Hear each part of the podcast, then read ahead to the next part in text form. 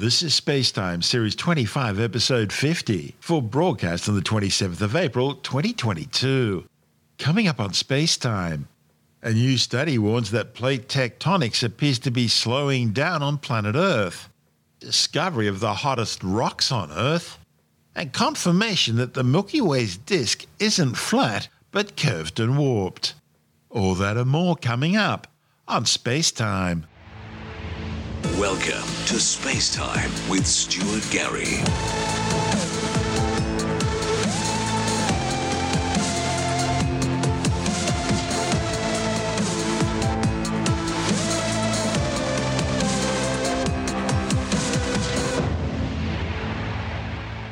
A new study claims that seafloor spreading of the Earth's tectonic plates along the planet's mid ocean ridges has been slowing down. The findings, reported in the journal Geophysical Research Letters, are based on a global analysis of the last 19 million years of seafloor spreading rates. New oceanic crust forms continuously along rifts thousands of kilometers long on the seafloor, driven by plate tectonics. As subduction pulls old crust down, rifts open up like fissures in an effusive volcano, drawing a hot crust towards the surface.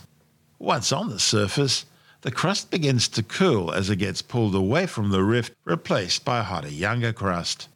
This conveyor belt like cycle is called seafloor spreading, and its rate shapes many global processes, including the sea level and the carbon cycle.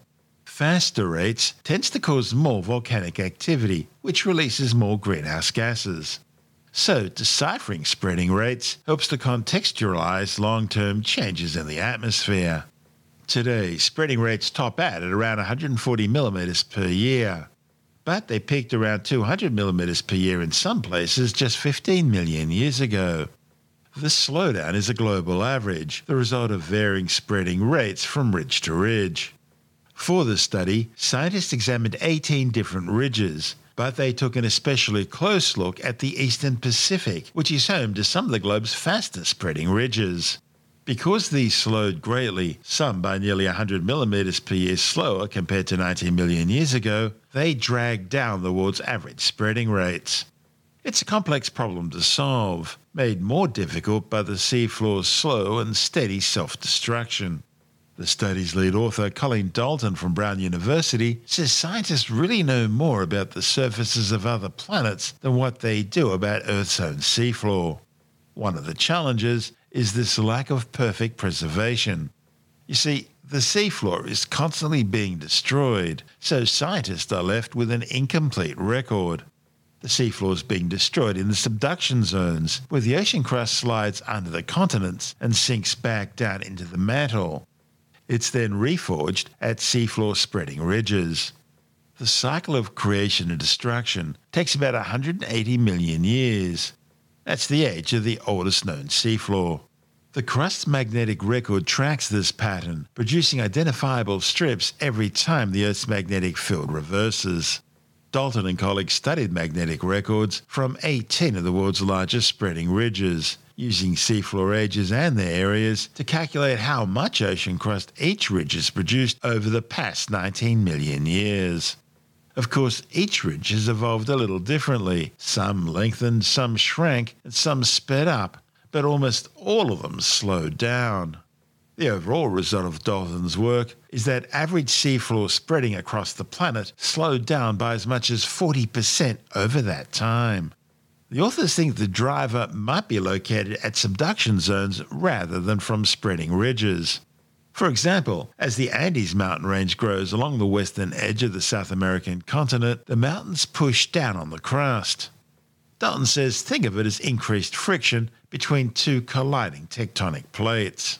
A slowdown in convergence there could ultimately cause a slowdown in spreading at nearby ridges. And she says a similar process could be happening underneath the Himalayas, with a rapidly growing range slowing the spreading along ridges in the Indian Ocean.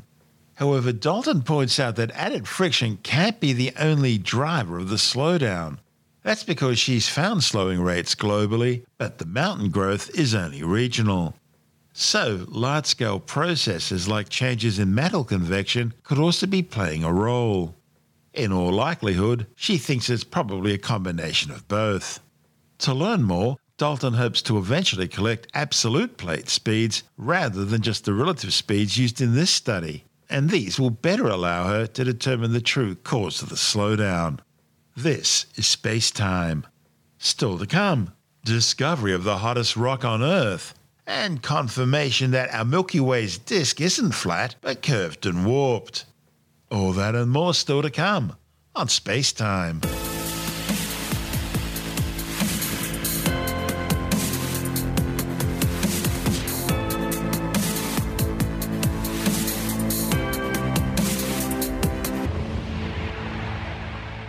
Okay, time for a break from our show and a word from our sponsor, NordVPN. So, the message is very straightforward. NordVPN is the perfect solution to keep your data safe and secure while you're online. Did you know they have a kill switch technology which makes sure that your information will never be exposed, not even for a brief nanosecond? And NordVPN is rated by many as the fastest virtual private network service available. And that's one of the many features they have which I've experienced for myself. But don't take my word for it. Check out the myriad of endorsements on their website, ranging from big name tech celebrities right through to everyday folk. It's simple. Keep your personal data private and secure with NordVPN. You'll have peace of mind knowing that your information and your family are safe and sound without having to worry about any potential threats. And we at Spacetime can help you get started because we've got a special URL with a special deal for you as a Spacetime listener. You can grab your exclusive NordVPN deal by going to nordvpn.com forward slash Stuart Gary and use the code Stuart Gary to get a huge discount off your NordVPN plan. Plus, we'll give you one additional month for free and a bonus gift. And of course, it's all completely risk free with Nord's 30 day money back guarantee. So give them a try and see what you think for yourself. Check out just how easy it is to keep your data protected. That URL again is nordvpn.com slash Stuart Gary and use the code Stuart Gary at the checkout to get a huge discount off your NordVPN plan, plus one additional month for free and a bonus gift. And as we mentioned earlier, it's completely risk free with Nord's 30 day money back guarantee. So you've got nothing to lose and there's so much to gain. So grab our NordVPN deal today. And of course, we'll include the URL details in the show notes, and you can find them on our Spacetime website. And now it's back to our show. You're listening to Spacetime. Spacetime with Stuart Gary. Geologists in Canada have confirmed the discovery of what was once the hottest rock on Earth.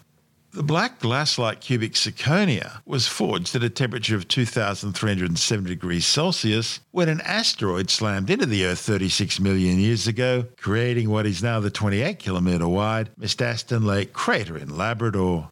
The rock was first uncovered by Michael Zanetti and colleagues on a Canadian Space Agency funded study in 2011. Zanetti found the rock contained small zircon grains.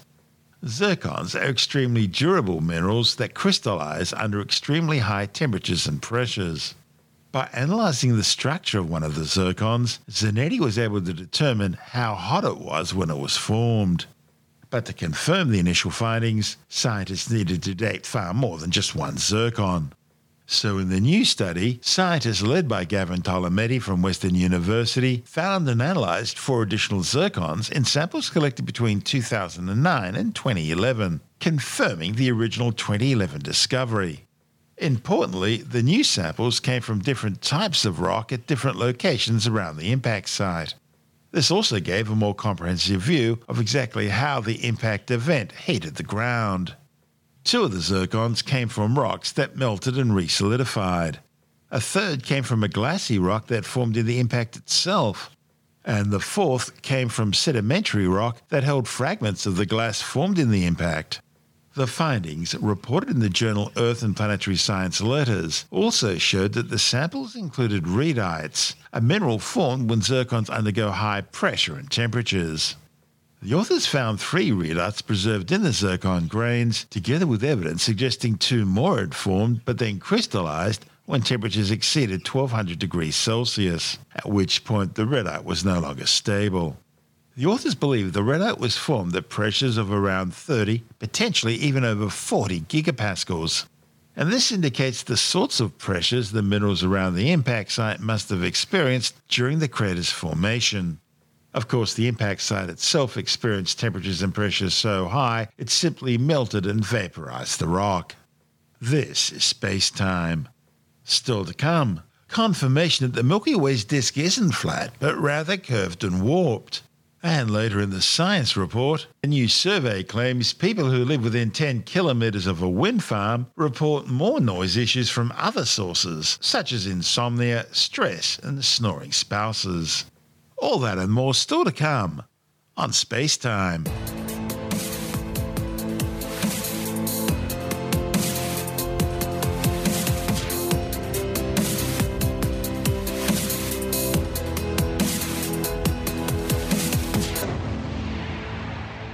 Astronomers have used thousands of variable stars to develop a new three dimensional map of a quadrant of the Milky Way, which confirms that the galaxy's disk isn't flat, but rather warped and curved in the shape of an S.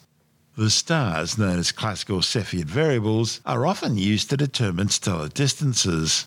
Classical Cepheid variable stars are massive hot young stars, which burn hundreds, if not thousands, of times brighter than the Sun and are visible through vast clouds of interstellar gas and dust that often obscure dimmer stellar bodies. What makes them special is they change in brightness or pulsate at regular intervals based on their mass. So, by measuring their pulsations, astronomers know how massive they are and by knowing their true mass, astronomers know how luminous they are. They can then look at how bright they appear to be compared to their true brightness to calculate how far away they are using the inverse square law. It's the same as looking down a road at a row of street lights and seeing the more distant lights appearing to be fainter than those nearer. Undertaking very precise measurements of thousands of these stars has allowed scientists to develop three dimensional maps, filling in details of the galactic disk not previously known. One of the study's authors, Przemysław Mróz from the University of Warsaw, says by measuring the distance from the Sun to thousands of these individual Cepheid variables scattered across the Milky Way, the observations are helping to chart the Milky Way galaxy on a more detailed scale than ever before. The new maps are providing a broad view of the Earth's place among the stars and reveal that the structure of the Milky Way stellar disk isn't flat, but rather warped and twisted. Much of astronomy's current understanding of the spiral shape and structure of our galaxy is based on indirect measurements to celestial landmarks and inferences based on other galaxies in the universe. However, co-author Jan Skowron, also from the University of Warsaw, says the galactic map drafted by those limited observations remains incomplete.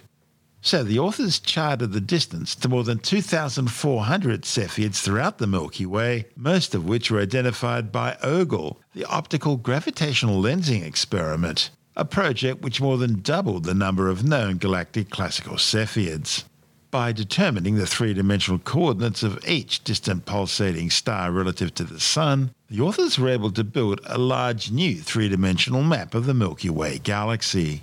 Study co author Dorota Skowron, also from the University of Warsaw, says the new map illustrates and helps constrain the previously observed shape of the galaxy's warped and twisted stellar disk. Since many centuries, astronomers have been aware that the Earth, the Sun, and other planets in the solar system together with billions of stars seen with telescopes, form our galaxy. These stars, if observed far from the city lights, uh, look like milk spilled across the sky and form the band of the Milky Way. However, the internal structure and history of the Milky Way are uh, still far from being well understood, in part because it is extremely difficult to measure distances to stars in the outer regions of our galaxy. Fortunately, there is a type of variable stars called classical Cepheids, which are bright enough to be seen out to the edge of our galaxy. And in the issue of Science, we have presented a unique three-dimensional map of the Milky Way that is based on precise distances to thousands of these stars. Cepheids are young, pulsating supergiant stars. Their brightness changes in a very regular pattern with a a well defined period, which may range from hours to several dozen days. We used our telescope located at Las Campanas Observatory in Chile uh, to image the entire visible Milky Way over 100 times.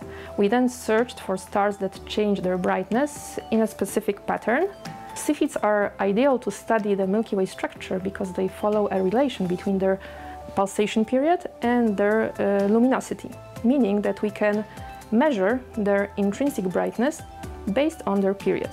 The distance can then be determined by comparing the apparent and intrinsic brightness of the star. Distances to Cepheids can be measured with an accuracy better than 5%. Our three dimensional map of the Milky Way is the first map that is based on direct distances to thousands of individual objects, as distant as the expected boundary of the galactic disk. Our map shows that the Milky Way disk is not flat, it is warped and twisted far away from the galactic center. Uh, warping of the disk has been detected before, but this is the first time we can use individual objects to trace its shape in three dimensions. Warping may have been caused by the past interactions with satellite galaxies, interactions with intergalactic gas, or dark matter. We can also estimate an age of a Cepheid based on its pulsation period. The youngest Cepheids are located near the galactic center, while the eldest near the Milky Way's edge. We found many elongated structures in the galactic disk that are composed of stars of similar age. We propose that stars located in those substructures have formed around the same time in one of the spiral arms. However, Cepheids that were formed in a spiral arm do not currently follow the exact location of that arm because rotation velocities of spiral arms and stars are slightly different. A simple simulation that we have performed to test such a hypothesis. We have injected several star formation episodes into the spiral arms and assigned typical motions and rotation velocities to the stars within them. We then look at what the galaxy looks like after millions of years and find that the simulated and observed structures are strikingly similar. This shows that our idea about the recent history of the galactic disk is plausible and can explain the structures we see. And in that report, we heard from University of Warsaw astronomers Dorota Skowron, Przemek Mróz, and Jan Skowron. This is Space Time.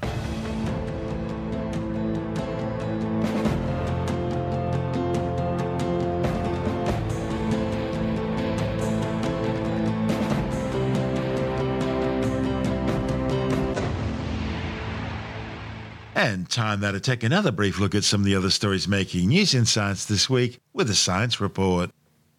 A new study warns that people at risk of developing heart problems could also be at risk of developing more severe COVID 19. And the findings, which were presented to the European Congress of Clinical Microbiology and Infectious Diseases, suggest the dangers hold true even if the patient hasn't developed any heart problems yet.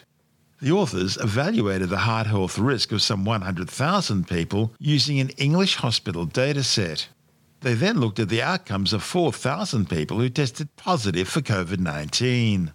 While the rates of COVID 19 infection were similar for those with both higher and lower cardiovascular risk, researchers say the death rate was 310.7 per 1,000 patients in the heart risk group compared to just 23.9 per 1,000 patients in the low risk group. They found that hospitalization and ICU rates were also substantially higher. Over 6.2 million people have now been killed by the COVID 19 coronavirus since it first escaped from Wuhan, China. And the World Health Organization warns the true death toll is likely to be at least double that amount, with over half a billion confirmed cases globally. Meanwhile, a study reported in the Lancet Medical Journal claims the most accurate modelling so far suggests the true death toll is likely to be around 18.2 million people since the virus first appeared in the area surrounding the Wuhan Institute of Virology back in September 2019. A new survey by people who live within 10 kilometres of a wind farm report more sleeping issues from other sources such as insomnia, stress, and snoring spouses than from the noise of the nearby wind farms. The study by Flinders University surveyed some 500 South Australians, finding the proportion of residents living near wind farms who reported moderate to severe sleeping difficulties for any reason was little different to those living in quiet rural areas. In fact, the authors found that people living next to a main road where there was lots of traffic noise were almost twice as likely to report noise related sleeping disturbance compared to those living near wind farms. A new study claims a previously presumed extinct species of orchid called Prasophyllum morganii, more commonly known as the mignonette leek orchid, has in fact been hiding in plain sight. The orchid was first collected from a single population in the Victorian suburbs back in 1929, but has not been collected since 1933 despite extensive surveys by orchid enthusiasts and so it was considered extinct under the Flora and Fauna Guarantees Act and by the Threatened Species Scientific Committee. Then, in the year 2000, scientists described a very similar looking orchid, which they had found in the Kosciuszko National Park in the New South Wales Snowy Mountains, and had been named Prasophyllum retroflexum or Kiandra leek orchid. Now, a new study by the Victorian Royal Botanical Gardens and reported in the journal Phytotaxa has shown that the two orchids are in fact one and the same species. SkyMuster, the satellite component of the NBN, Australia's national broadband internet network, uses two geostationary telecommunications satellites built by Space Systems Loral and launched in 2015 and 2016 to provide connectivity in remote rural, offshore, and outback areas where the NBN's fibre optic cables don't reach. Each SkyMuster spacecraft has 101 Ka band spot beams offering 80 gigabytes per second of bandwidth to provide high speed broadband services to some 400,000 Australian homes and businesses in these rural and remote areas. However, the service is now being forced to compete against newly emerging satellite broadband giants like Starlink and OneWeb.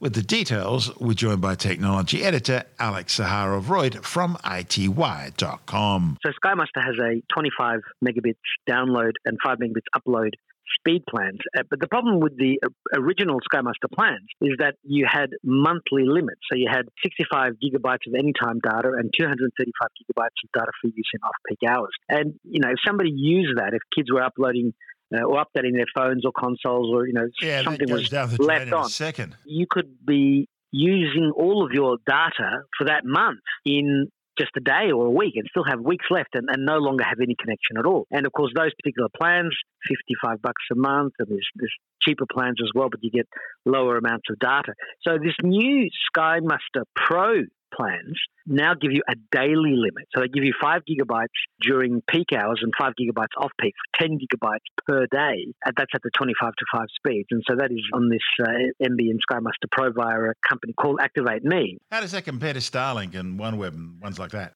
Well, Starlink is giving you unlimited data at speeds of from 50 to 150 megabits or speeds of between 100 and 200 megabits with unlimited data.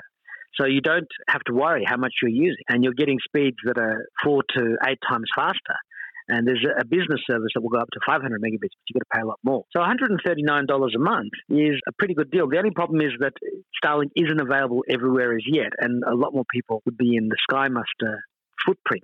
So this change to give daily allowances stops the ability for a household to use their entire 300 gigabyte allocation in the space of a few days and still end up with days or weeks left in the month where they've got no internet at all and then they have to pay for a second satellite dish and that would have difficulties itself. But there is, via the Activ8me people, a 59.95 plan which gives you 3 gig in peak and 3 gig in off peak. So there is a cheaper plan that's almost half price. It's $10 more than half price. But this gives users in rural and regional areas that require a satellite connection a much better deal. And uh, clearly it's you know, a way of competing against Starlink, who's offering you know, much better download speeds and a much more generous download limit, effectively unlimited, does actually cost more, $40 more on the most expensive plan. But it's not available everywhere as yet. And no doubt when Starlink is more widely available, then uh, must will be forced to uh, compete even harder. But at the moment, they're trying to preserve resources and preserve the amount of capacity on the network. And uh, clearly, they don't have you know as, as much capacity as Elon Musk does. But you know, it's a step in the right direction. One day, it'll just be unlimited completely on, on satellite via NBN as well. But at the moment, this is a pretty good update. That's Alex Zaharov-Reutt from ITWire.com.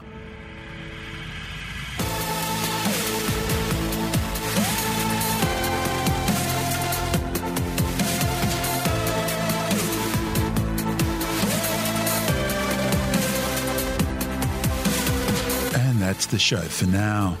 Spacetime is available every Monday, Wednesday, and Friday through Apple Podcasts, iTunes, Stitcher, Google Podcast, Pocket Casts, Spotify, Acast, Amazon Music, Bitesz.com, SoundCloud, YouTube, your favorite podcast download provider, and from spacetimewithstuartgary.com. Spacetime's also broadcast through the National Science Foundation on Science Zone Radio and on both iHeartRadio and TuneIn Radio and you can help to support our show by visiting the Spacetime store for a range of promotional merchandising goodies. Or by becoming a Spacetime patron, which gives you access to triple episode commercial free versions of the show, as well as lots of bonus audio content which doesn't go to air, access to our exclusive Facebook group, and other rewards. Just go to spacetimewithstuartgary.com for full details. And if you want more space time, please check out our blog, where you'll find all the stuff we couldn't fit in the show, as well as heaps of images, news stories, loads of videos, and things on the web I find interesting or amusing. Just go to spacetimewithstuartgary.tumblr.com. That's all one word, and that's Tumblr without the E. You can also follow us through at Stuart Gary on Twitter, at Spacetime with Stuart Gary on Instagram, through our Spacetime YouTube channel. And on Facebook, just go to facebook.com forward slash spacetime with Stuart Gary. And Spacetime is brought to you in collaboration with Australian Sky and Telescope magazine, your window on the universe. You've been listening to Spacetime with Stuart Gary. This has been another quality podcast production from Bitesz.com.